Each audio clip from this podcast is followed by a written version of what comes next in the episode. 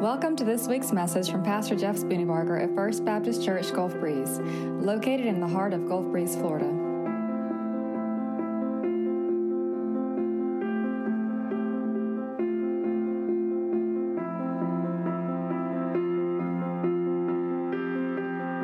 How did we become a Southern Baptist church? What is a Southern Baptist church, and why will we remain a Southern Baptist church?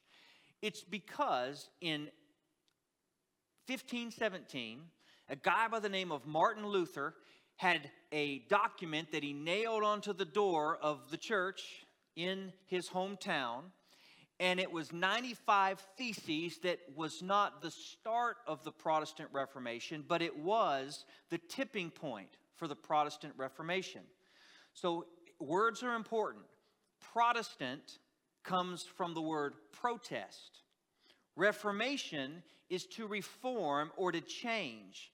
So the intention of Martin Luther on that day was not to break away from the Catholic Church. And by the way, in that day, there were only really two strains of the global church. You had the um, Orthodox Church and you had the Catholic Church. That was it. You didn't have Methodist, Baptist, Pentecostal, Presbyterian, Calvary. You didn't have all those things. You had Orthodox and you had Catholic. In 1517, the desire was to protest the way that the Catholic Church was operating and what their theology was because it had veered from its original operating uh, operations and, and, and theology. It had veered from it. And so the protest was in an attempt to reform back to the original intent of the church. What it did, though, was spark a schism that became Protestant and Catholic, right? And so now you have this, this schism, and it's basically a belief schism. The reasoning behind the break was the protest was against the abuses and against the theological um, um, uh, uh, waywardness, we can call it, of the Catholic Church. Now, let me just be clear to say this message is not about Catholicism, it's not about anybody else, it's about us. I'm simply giving you the history, okay? There were five solas that were the foundation of the Protestant Reformation. There were five issues that these reformers had with the Catholic Church in 1517. The five solas are sola fide, sola scriptura, sola Christus, sola gratia, and sola deo gloria. I only read you the Latin so you'd think I was smart. Notice I had to read it because keep, but it, it's basically sola means alone or only, and then each of those Latin words has to do with a core belief in what the gospel really is. So the reformers wanted to get the church back to salvation by faith alone by Scripture alone, through Christ alone, by grace alone, with glory to God alone. Now, if you think about that, all that was going on in the church then had, had veered from these things. There were other things added to salvation. In order to be saved, you had to do these things. In order to, uh, to, to, to know what God said, you had to do these things. And so the church had become a very hierarchical structure. Hierarchical means that there is somebody at the top who declares for everybody else below to listen to and to have to do. Now, the reformers said that's not right. Because as a follower of Jesus, as a Christian, as a believer, I have been indwelt by the Holy Spirit of God to be given direct access to the Father. And so, because of that, I should have access to the Scripture. And because of that, the Scripture should be my foundation in everything that I do. So I should not have to listen to one person tell me what the Scripture means. I should be able to go to the Scripture and the Holy Spirit tell me what the Scripture means. Obviously, not in a vacuum, but, but I should have that ability because I have one mediator according to the Scripture, and that one mediator is Christ Jesus alone. And so that was kind of the birth of the Protestant Reformation. But here's where it gets really fun. Out of this desire to reform the church, there was a schism that caused the people who were the reformers, the people who were the protesters, to be on very dangerous ground with the church. So much so that a large number of reformers, you know, talking about Zwingli and, and uh, Uh, Calvin and Luther and all these guys, a large number of these guys died as heretics. Now, I want you to think about this. They died trying to defend salvation by grace alone, through faith alone, scripture alone, the glory of God alone. They died for biblical principles that they believed in, trying to reform the church, but the church said, No, you can't do that. And they gave their life for it. Of all of these things that you hear me say today, I want you to hear me say this. None of us have our faith because we just woke up one day and said, you know what, I'm going to build my own faith. It's like build a bear. I'm just going to go and I'm a form. No, no.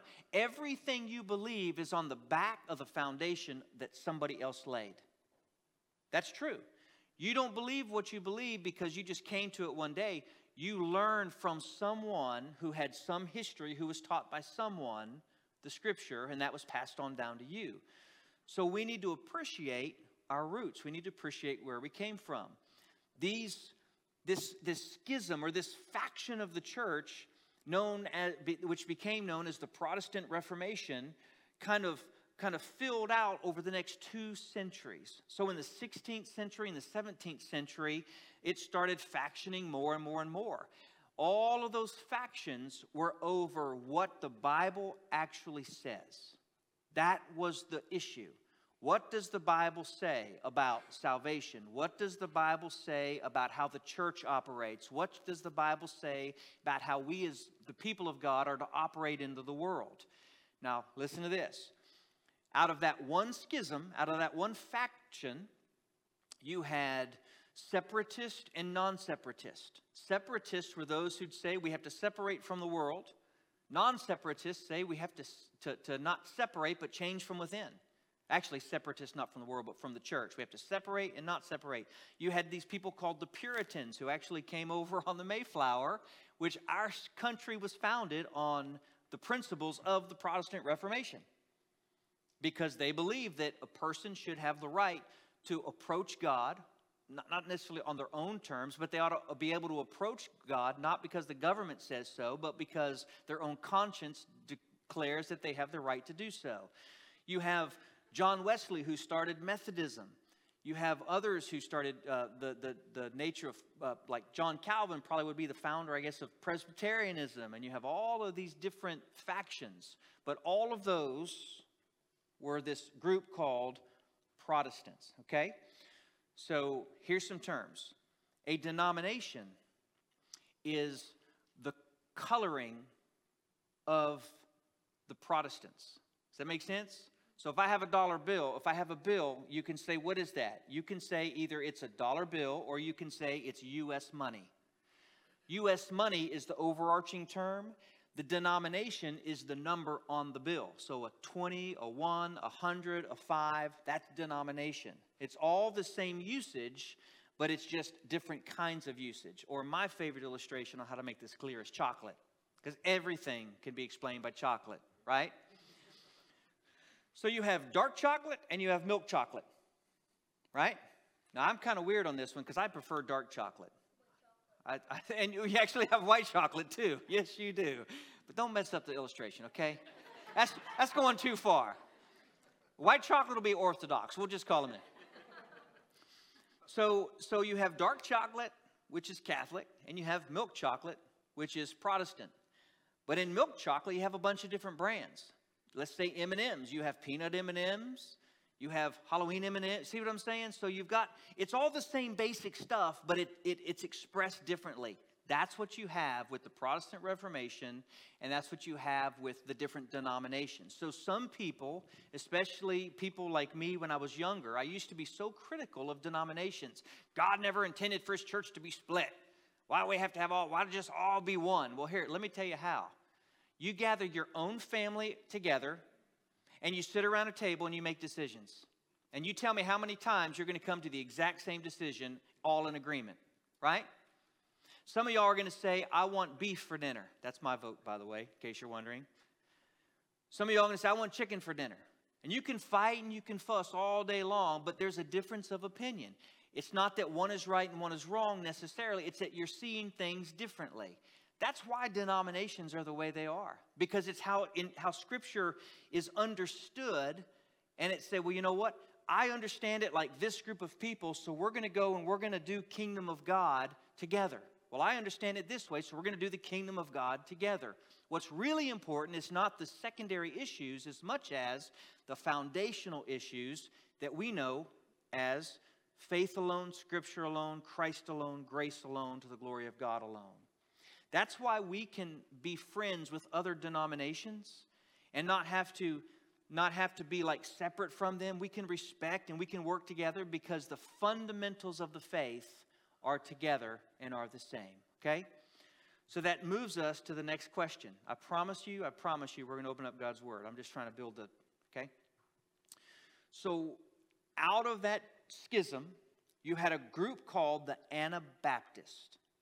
Anna means again. Baptist comes from the Greek word baptizo or baptissimo, however form you want to use, which means to be immersed or to go under, to be baptized. And so the Anabaptists were those who said baptism is for those who have been born again, those who have trusted Christ. The Catholic Church was baptizing infants and there was this strong belief that if you were born into a family who was Catholic, well, you were Catholic, you were part of the church, and at some point you might have that confirmation, but you were in the church and under the grace because of the family. Anabaptists said, no, no, baptism is not for babies. Baptism is for those who have placed their faith in Christ, and it's an external expression of something that's happened on the inside. It's the exact picture of immersion. You uh, are died with Christ, you were buried with him, and then raised again into life. That's the picture of baptism. And so the Anabaptists were saying that system is not right. It's not biblically correct. We have to be baptized as believers. That group of Protestants is your history. Southern Baptists came from Anabaptist. But you should also know that multiple groups came out of that Groups that have Baptist in the name label in the number of 50. So there are 50 or so different Baptist denominations. You got General Baptist, you got Northern Baptist, you got Particular Baptist, you got Specific Baptist, you got Missionary Baptist, and eventually you got Southern Baptist. Southern Baptist happened to be the largest Protestant denomination in our country. But it doesn't mean that we're the only denomination. It just happens to be the largest, okay? So here are the distinctives of what it means to be Baptist. And I'll show you why we believe this. Y'all with me so far? Turn to the person next to you and say, Hold on. Just hold on. It'll get better. You can lie to him if you want. So, Baptist, here's the curious thing. When you look for a list of Baptist distinctives, a distinctive is what makes something distinct, what makes something unique, what's, what makes something be what it is you'll get anywhere from five distinctives to eight distinctives. So it's like we can't even agree on what the distinctives are, right? It's like, well, what is it?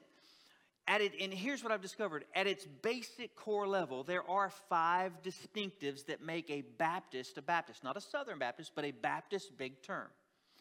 But within those five, there are some who will make divisions out of like one, they'll make it two just to be more clear or to, to bring more clarification to those distinctives. So let me tell you the five distinctives of a Baptist, General Baptist, or big, big Baptist church, right? Not big. You know what I'm talking about. Number one, a Baptist is one who believes in a regenerate church membership. That means that you're not a member of the church because you're born into a family who's a member of the church. That means that you're not a member of, church, of the church just because you come. Membership in a Baptist church is because you've been born again and you've been baptized by immersion as a symbol or as a testimony of being born again. You say, well, why do we believe that? Where did that come from? I'm glad you asked. Acts chapter 2. Open your Bibles to Acts chapter 2.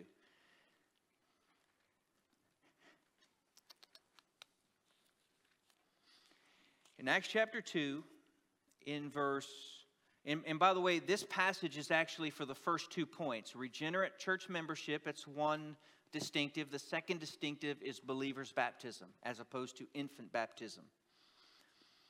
So, Acts chapter 2, verse 38 and following says, Peter replied, Repent and be baptized, each of you, in the name of Jesus Christ for the forgiveness of your sins, and you will receive the gift of the Holy Spirit. For the promise is for you and for your children, and for all who are far off, as many as the Lord God will call. With many other words, he testified and strongly urged them, saying, Be saved from this corrupt generation. So those who accepted his message were baptized, and that day about 3,000 people were added to them. Who is them? Them is the church, the, the believers in the city. So the passage is saying they repented and believed on the name of Jesus, and as a result, they were baptized as a demonstration of that belief. And when they did that, they were added to the membership of the church and they were able to be called a follower of Christ, a church member. Now, this is distinct from some other um, um, church beliefs because there are other churches, particularly the Catholic Church, that membership is not for believers only. Now, I have to say this being carefully because we've gone so long from 1517 that there, there, there's been different theological shifts, so sometimes, sometimes even large denominations can shift their, their theology on this. But by and large, the, the understanding was a church member is someone who knows Jesus. They're born again. They've trusted in Christ Jesus as their Lord and as their Savior. They've followed through in believers' baptism. It's not a child who is baptized. It's not someone who's even been sprinkled. They've followed the biblical pattern of being immersed. Those two are distinctives of what it means to be a Baptist. The third is congregational polity. How many of y'all have ever said the word polity in a conversation? Anybody? Yeah, probably not many of us. Because you're like, what in the world's a polity? You mean policy? No, polity. Polity with a T means government. How does a church govern, or, or how is a church governed? The break with the Protestants and the break with the Baptists is that Baptists do not have a hierarchical church polity. That means we don't have a pope, we don't have bishops, we have a church who governs herself. This is why all of these distinctives are important, though, because for a Baptist church, we are self governed. Some of you don't know this because I've talked to you and you're like, I didn't know we did it that way. But we as a church hire our own pastors. We as a church fire our own pastors. Nobody outside the membership of the church can say, you must have this pastor or you can't have that pastor. That is the sole responsibility and right of this particular body. That's as opposed to other structures that say you will have this pastor and you will have this pastor for X number of years. Other denominations do that. They have biblical reasons for doing it, but we have biblical reasons for not doing it. Let me show you what some of those are. If you're turning your Bibles to uh, 2 Corinthians chapter 8. And by the way, this is, this is um, congregational polity. A fourth a fourth distinctive is the autonomy of a local church. And these two are together, but they're, they're, they're different things. Does that make sense? Let me explain the terms again. Congregational polity means self governed, not a hierarchical structure. Autonomy means we are independent of other churches. So you see how the two are together, but they're, sep- they're, they're distinct?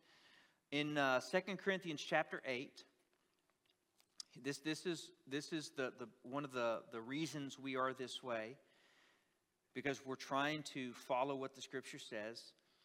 2 Corinthians chapter 8, verses 1 through 5. This is where the scripture records Paul going to the Macedonian churches and says this We want you to know, brothers and sisters, about the grace of God that was given to the churches of Macedonia. During a severe trial brought about by affliction, their abundant joy and their extreme poverty overflowed in a wealth of generosity on their part.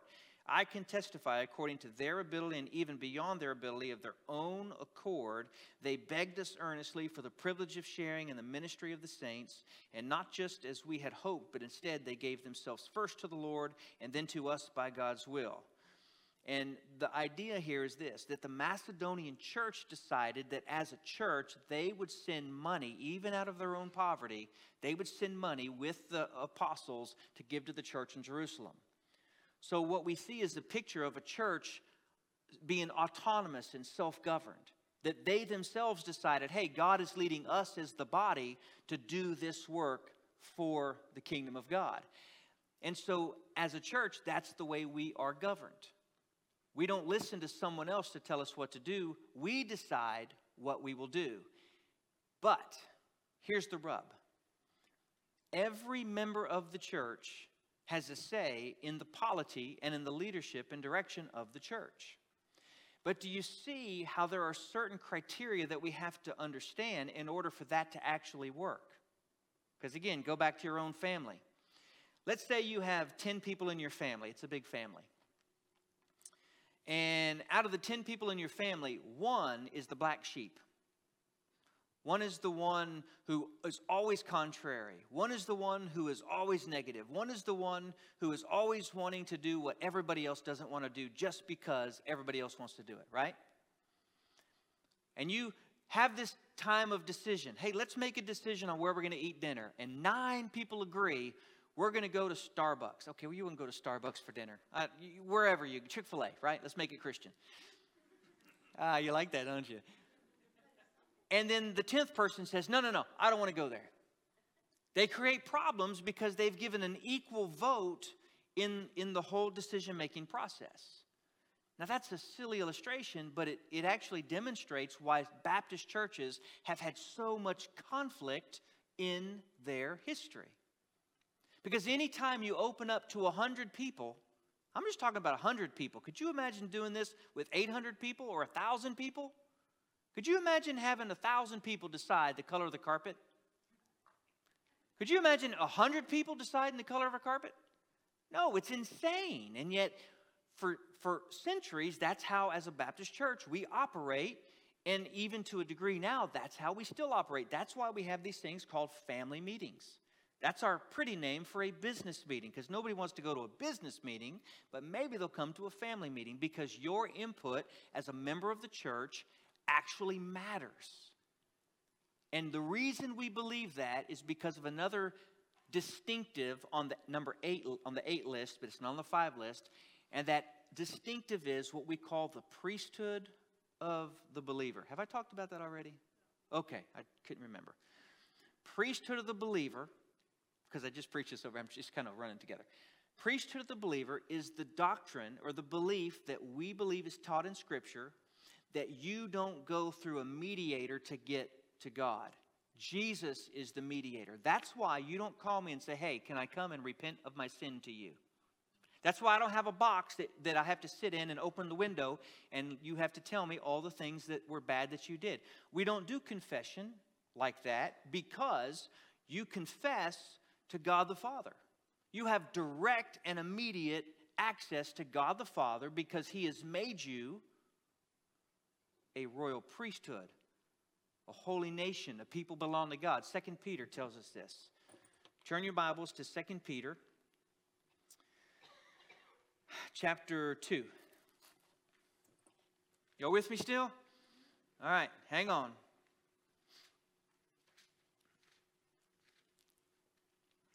Second Peter, it's towards the end, chapter 2. The scripture tells us, and I said Second Peter, my bad. It's actually First Peter. First Peter chapter 2, verse 5 and verse 9 says, You yourselves, as living stones, a spiritual house, are being built to be a holy priesthood to offer spiritual sacrifices acceptable to God through Jesus Christ. But you are a chosen race. You are a royal priesthood. You are a holy nation, a people for his possession, so that you may proclaim the praises of the one who called you out of darkness into his marvelous light. This and other passages remind us that we have direct communication and direct uh, approach to God the Father. The Bible says there's one mediator between God and man, it's Christ Jesus. And so the reason congregation or the way congregational polity, self and autonomy works is because we have a regenerate membership that you're only a member, which gives you the right to help lead. You're only a member if you've been born again and baptized. But it also presupposes that you are faithful to the gospel as revealed in the scripture by the way, that's another um, uh, one of the distinctives that's listed as a distinctive in the larger list that's not in the smaller list because the smaller list presupposes that the scripture alone is what we build our theology on. So you're born again, you're baptized, you follow the scripture, you are a priest unto God as a follower of Christ, and the Holy Spirit's inside of you, and therefore the decisions you make are made in light of those things which enable you to be able to make good decisions as the church. You follow me so far? Here's where this gets ugly. If 10 of you are spiritual people, you walk with God, you pray, you, you're, you're faithful to the gospel, you're living in obedience to the gospel, and yet 10 of you are nominal Christians. There was a day when you said, Yeah, I prayed to receive Christ but there's nothing in your life that has the fruit of the gospel in it. You're not living for Christ, you, you have a life that looks like everybody else. But if you come to make spiritual decisions as an unspiritual person, or let's say it this way make holy decisions and yet you live a life that is not holy, how can you direct the affairs and functions of the church? Right? That's where it gets ugly. Because the people who are trying to be faithful to Scripture have to have an equal vote with the people who aren't being faithful to the Scripture. That's why Baptist churches often are in a lot of confusion and chaos. That is the issue. So, what do we do about it? Here's the beautiful part Congregational polity means as the church, we decide how we are governed. Remember, this is important because in the near future, we're going to have to read view our documents, our governing documents, and decide how we are governed and say, are we doing it the way we want to, or do we need to change some things? But as a church, we can decide everything from I want to have the whole church make every decision. I do not recommend that, by the way. Please, by the grace of God, do not do not do that. right? We can say we make every decision together as a whole church, or we can say we will make some decisions the larger decisions as a whole church, but other day to day normal decisions, we will give that responsibility to a few people that are called out by the church as elders or pastors or deacons or whatever we might do. You have that entire range to decide how we will be governed. We're going to get into the leadership, what the Bible says about leadership on, later on, but the fact is, we're not given a this is how you do it. We're given a this is how it was done in the New Testament, but even then, there's a lot of room to decide exactly the specifics of how we do it, right? As a church, we have to decide that for ourselves. Turn to the person next to you and say, Be praying for wisdom. And be praying for holiness. Because I can tell you this it is impossible to get a group of believers together to make a spiritual decision without there being disagreement. It's impossible, but that's okay because the beauty is in the conversation.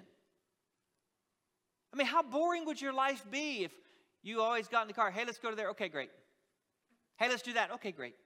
Hey, let's go here. Okay, great. That would be awful. I mean, we're not awesome. No, the fun is, hey, let's do this. No, I want to do this. Well, why do you want to do that? Because I want to do this. And, and eventually you go, okay, we'll do it together, right? That, that compromise or that, that, that meeting of the minds is where the beauty is.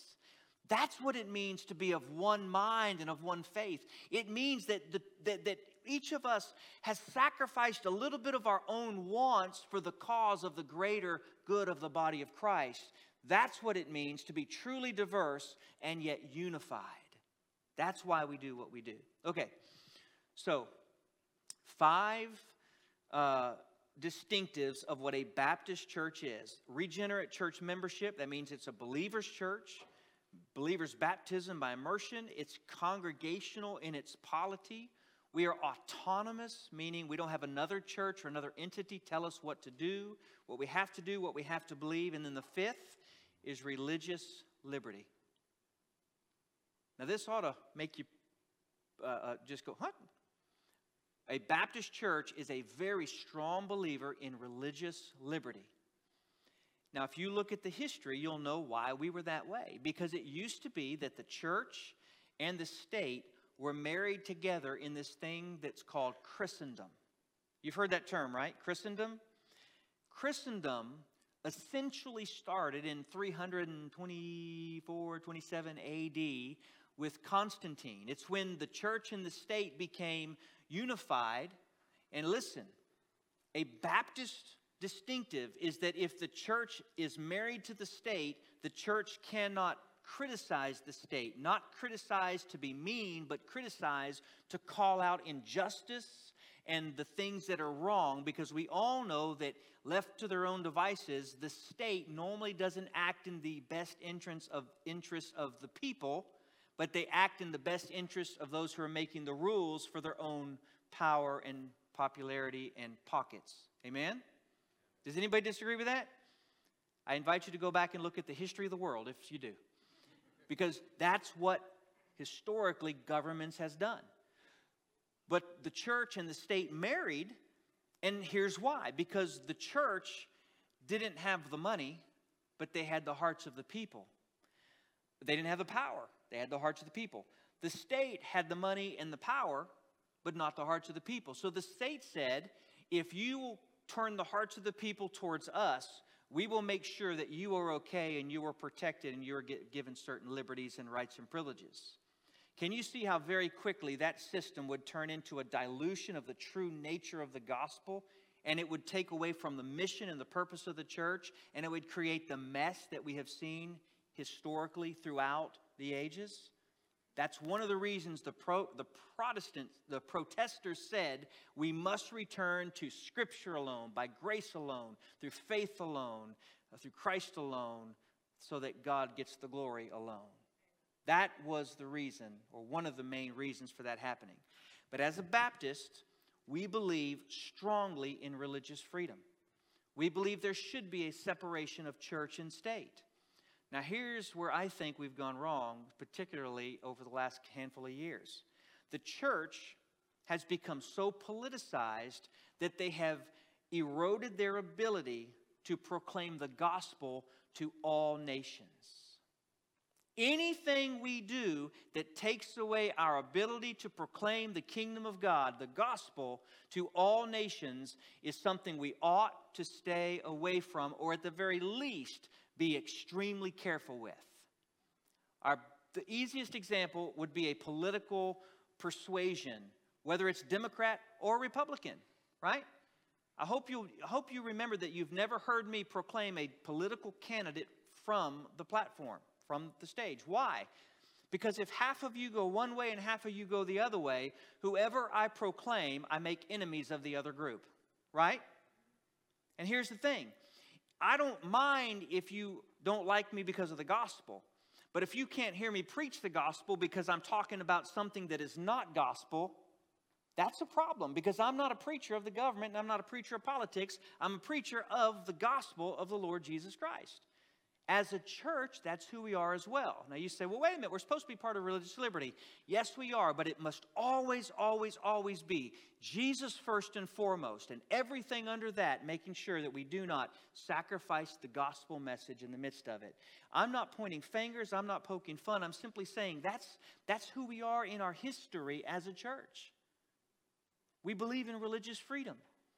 And as a church, we've had multiple instances from both Democrat and Republican who have preached politics over gospel. And my friends, that is never God's intention. You might say, well, how do you know the difference between the two? Well, maybe that's a little something we can discuss. But at the end of the day, Jesus is what we preach.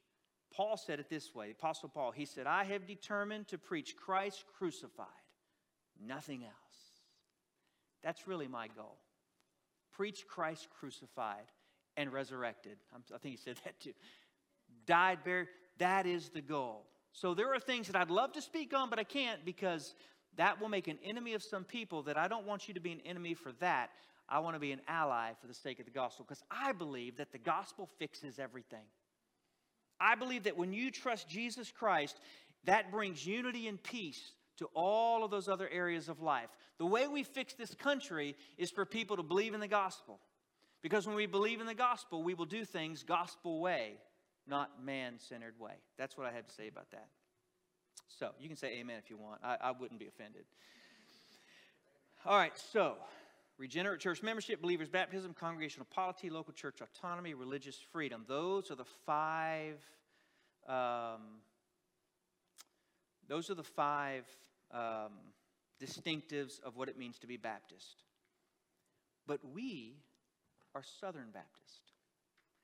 Here's where it gets ugly Southern Baptists have a sordid history because we came about in a time where we separated from Northern Baptist over the issue primarily of slavery.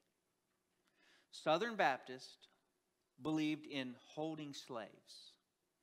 Southern Baptist believed that there were biblical reasons for holding slaves. In fact, Southern Seminary, one of the flagship seminaries that, that Southern Baptists have, there are six of them.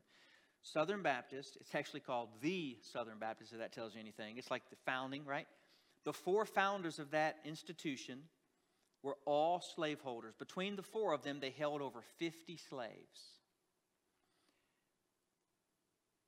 Fortunately, Southern Baptists back in the 90s publicly repented over their stance on slavery. I believe most everybody in this room, if not everybody in this room, would say slavery was inherently wrong. We handled it poorly as a nation. It created great injustice. It did things that ought not to have been done. People suffered and people died over an unbiblical, ungodly view of slavery. I think most of all of us, I hope we would all agree with that. And yet, that is part of our history as Southern Baptist. So the question is why would we stay with something that had a history over that? And it's like this because I, am not, I don't want to make it this simple, but this is just the way I can explain it. If I get dressed and I walk out and I say to Shannon, hey, how do I look? She says, oh, you know what? That, that shirt is awesome. That, that belt's perfect. That those pants are, are, are exactly what you need. That blazer is exactly fit. Everything looks great. The socks even match, but, but those shoes just don't match. I don't go and change everything I'm wearing. What do I do? I change my shoes, right?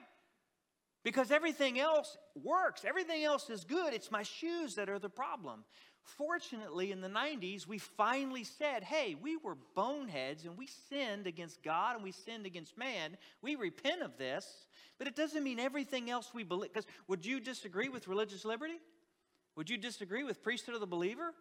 Would you disagree with biblical authority? No, of course not. You would say, we got it wrong on that, but we're going to fix that. Not fix it, but we're going to we're going to repent of that, but we're going to keep the stuff that works. And the reason that we are Southern Baptist, even in spite of doing some bonehead, listen, if the camera's watching, we do some bonehead things, even today. We make declarations. Sometimes I go, oh my goodness. Ay, ay, ay. Sometimes it's like, come on. But even in, but hey, what denomination are we going to go to that doesn't do the same thing? Right? Where are we going to go that's not going to have some bonehead decisions? Here's the reason I'm proud to be a Southern Baptist. Because the bigger issue is that we cooperate. This is what makes us Southern Baptists. We cooperate on missions. We have voluntary cooperation for proclaiming the gospel in fulfillment of the Great Commission. If you will, turn your Bibles to Acts chapter 1, verse 8. I promise you, we are taking this plane into the, into the airport right here, okay? I promise. Acts chapter 1, verse 8.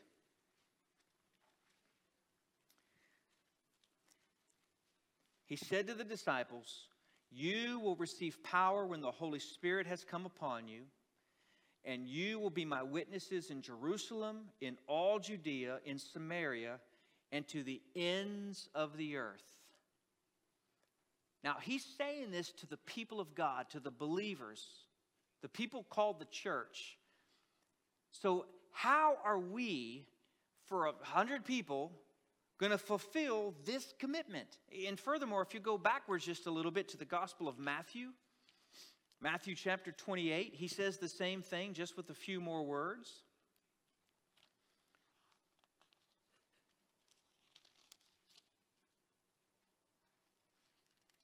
Eh, well, when you need sticky fingers, you can't have them.